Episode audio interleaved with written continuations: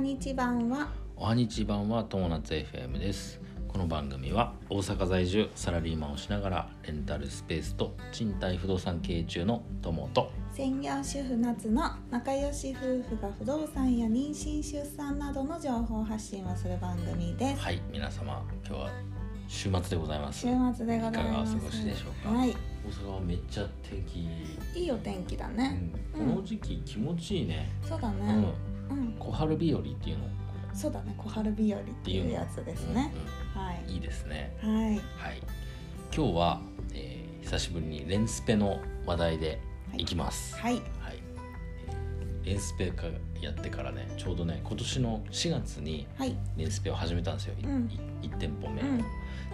えーちょうど8ヶ月が経ちまはいした、いやうん8ヶ月目に入ったうん、8ヶ月が経過しましたはいというテーマですね、そうですねはいはいでいろいろ状況報告しながら、えー今後の展望などを話していければと思いますはいはいえっとねまず昨日うんえーめちゃくちゃねあの床が汚くなってるのよあそうっなんだていうのはねあのーやっぱシューズなんだろうなルームシューズ履いてるかいろんらその私たちがやってるレンタルスペースってさダンススタジオなんだけど、いろんなダンスじゃない人ももちろんあ借りそるっか、いろんなジャンルの人が借りるうん、そうだね、のねうんで例えば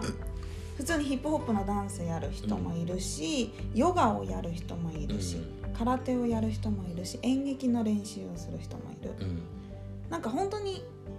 いろんな人がいるんだよねそうだねでバレエの人も使う、うんだから靴がさ多分統一じゃないんだうんようんね、衣装の靴履いてみた確かにりヒップホップのスニーカーみたいなのそうだね履いてみたりって、でバレエシューズ履いたうり、んそれでもうこの8ヶ月目でうん8ヶ月経って見てみると靴の跡がすすごいもごいん、ねあのー焼けた後みたいなそう感じそなうのかなそくスニーカーを引きずった後みたいなうそうだねでね、えっと、基本的に床が汚いっていうクレームもあるはあるんだけどうんそんなにおめちゃくちゃ多いわけじゃないんだよね。そうだっていうねのはそのクレームを、まあ、床が汚いっていうレビューをくれたりとかするのはうん大体バレエのそうだね人たち、そうバレエバレエでレッスンバレエのレッスンで使う方々が、あの大体床が汚いっていう。そうバレエはねあのなんかなんだっけトーシューズトーシューズをや履るいからねてやるんだよねうん、であと衣装がね白い衣装タイツ履いたりとかするからやっぱりね汚れそが目立っう汚れが、まあ、そう繊細になっちゃうよねうん当然ね。でねあの昨日のちょうど昨日なんですけど業者さんを入れたんですよ清掃業者さんを。はい、これね今トップ画面うんに、あの写真貼っておきますけどもすんごい綺麗になったのすごい綺麗びにっなっくりするぐらい綺麗だったたもう完全に汚れは取れたねうんうんそうだねあのねえーっとねどこでもマーケットじゃなくてなんだっけ暮らしのマーケット暮らしのマーケット、うん、 暮らしのマーケットでどこでもドアみたいな暮らしのマーケットっていうサイトでうん、見つけたんだよそねう見つけてそこの人に頼んでで30平米大体ねダンスエリアが30平米うんで30平米やってもらって2万4000円はいでした、はういん、でちょっとこれ定期的にやってもらうか考えましょうねすっごい綺麗になるかそらうだねやっぱりねう、んあのー普通の一般人の掃除のレベルとは全然違くて、うあん、の液剤もその洗剤の液剤も、剥離剤ね、うん、あの特殊なの使ってるし、やっぱり機械も特殊なの使ってるだろうし、普通の人ではあそこまでは綺麗になれない、でワックスを最後にかけてくれうん、て確かピカピカって感じになってに、、うんあのー終わったらやっぱりね床が綺麗だとお部屋が明るい。素晴らしいね本当に、ううん、全然違くなった見違えるようになったうん、でね今後そのやっぱワックスをちゃんと塗ってフロアワックスをしっかり塗るっていうのが大切みたいそうだね業者さんの話だうと、ん、だからまあ定期的にワックスもあの塗りに行ってうん、月に1回ぐらいかなそうだね。うんやってで、まあ綺麗を保つというところうんですね、あとね、えーまあ、その定定期的に業者さんも当然入ってもらってうん、ややったりもするし、えーだから今後さちょっとパワーアップをしていこうと思うのよはいスタジオスタジオ自体も。うんあのというのは、えー8ヶ月経ってね大体まあ粗利でもう20万ぐらいは回収したんだよねうんもう完全な純な純利益っていう形、うんえー返済もしながら20万円ぐらいの手元には入ってきてるからもうそれも再投資というかうんしちゃおうかなと思ってそうだでね今回さその昨日一昨日の更新でコウコさんのうんうんから50万追加で借りれるって話したじゃんあそれもあるし、うんえーインターネットとかさうんつけたり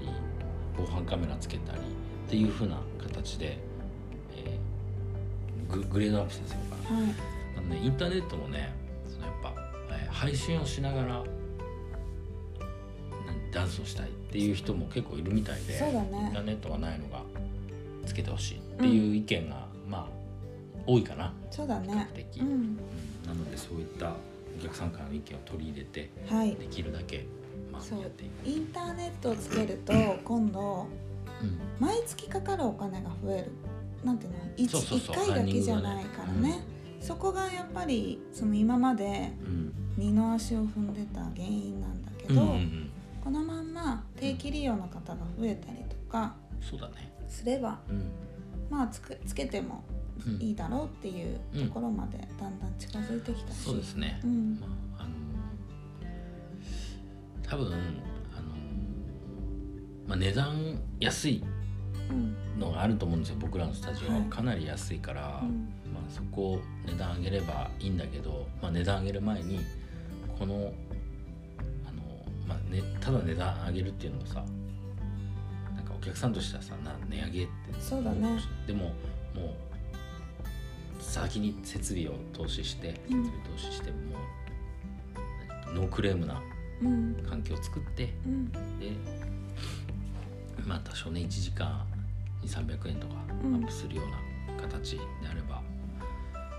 いいかなと、はいうん、どう思います、いいと思いますうん私もねうんあのーやっぱり w i f i とうんあと防犯カメラうんあった方が防犯カメラはねちょっとねどっちかなって感じはするけどとにかくうん w i f i はうんあったら便利だなって思うから、うんそのあの自分のライブ配信をしたい人ももちろんいると思うんだけど、うん私が思うのは例えば YouTube の動画のダンス動画を見ながら練習したい人がいるかなってちょっと思ううの、んそういう確人かににとってみたらやっぱり w i f i があると確かにねなんかモニターとかもあった方がいいのかもねそういずれはねなんかねやっぱりそういうダンススタジオあるみたい、うんモニターがあるところ、なんかジモティーとかでねいいモニターがねあれ安く売ばってればうんゲットしてつけようかうんと思なんかそういったふ形でもう出た利益は何が言いたいかっていうと、ね、出た利益はもう再再投資していくっうはいっていう形にしようかなとは思っいてます、でここ今年のおー今年はもうどうどう考えたって赤字になるわけ、うん赤字というかまあ初期投資が大き大きいからうんうん赤字で計上するわけじゃない、だからまあ、えー年明けうん年明けてすぐにもうそうだ再ね投資にするような形にしようかな、と思ってます。わかりましたはい、今後もじゃあまたポッドキャストでいろいろそうですね。えっ、あとの、情報がうん、基本的に売上とかの話もしてるんだけど、まあそれよりもえっ、と安定的な、まあほらやっぱあのレンタルスペースってさ、人それぞれさ、規模も違ううし、ん売上だって違うし、数字だけ見てもさ、うんうんあの違うとこいっぱいあるじゃんそう。だねうんだから、えーまあ基本的に僕が考えてるのは来てくれたお客様を100%満足してもらっていただくというところをまずははいこうクリアにしていくっていう感じかな。で次にまあ金額っていうところで考えております。なので来年も、えー引き続きねやっていきます。はいはい。てな感じです。はいはい、ということで今日のテーマは、えーレンタルスペース、えーえー開業から8ヶ月経過の状況というテーマでお話ししましたはい人生が楽しくなる友達 FM 本日も最後までご視聴ありがとうございましたありがとうございましたまたねバイバイ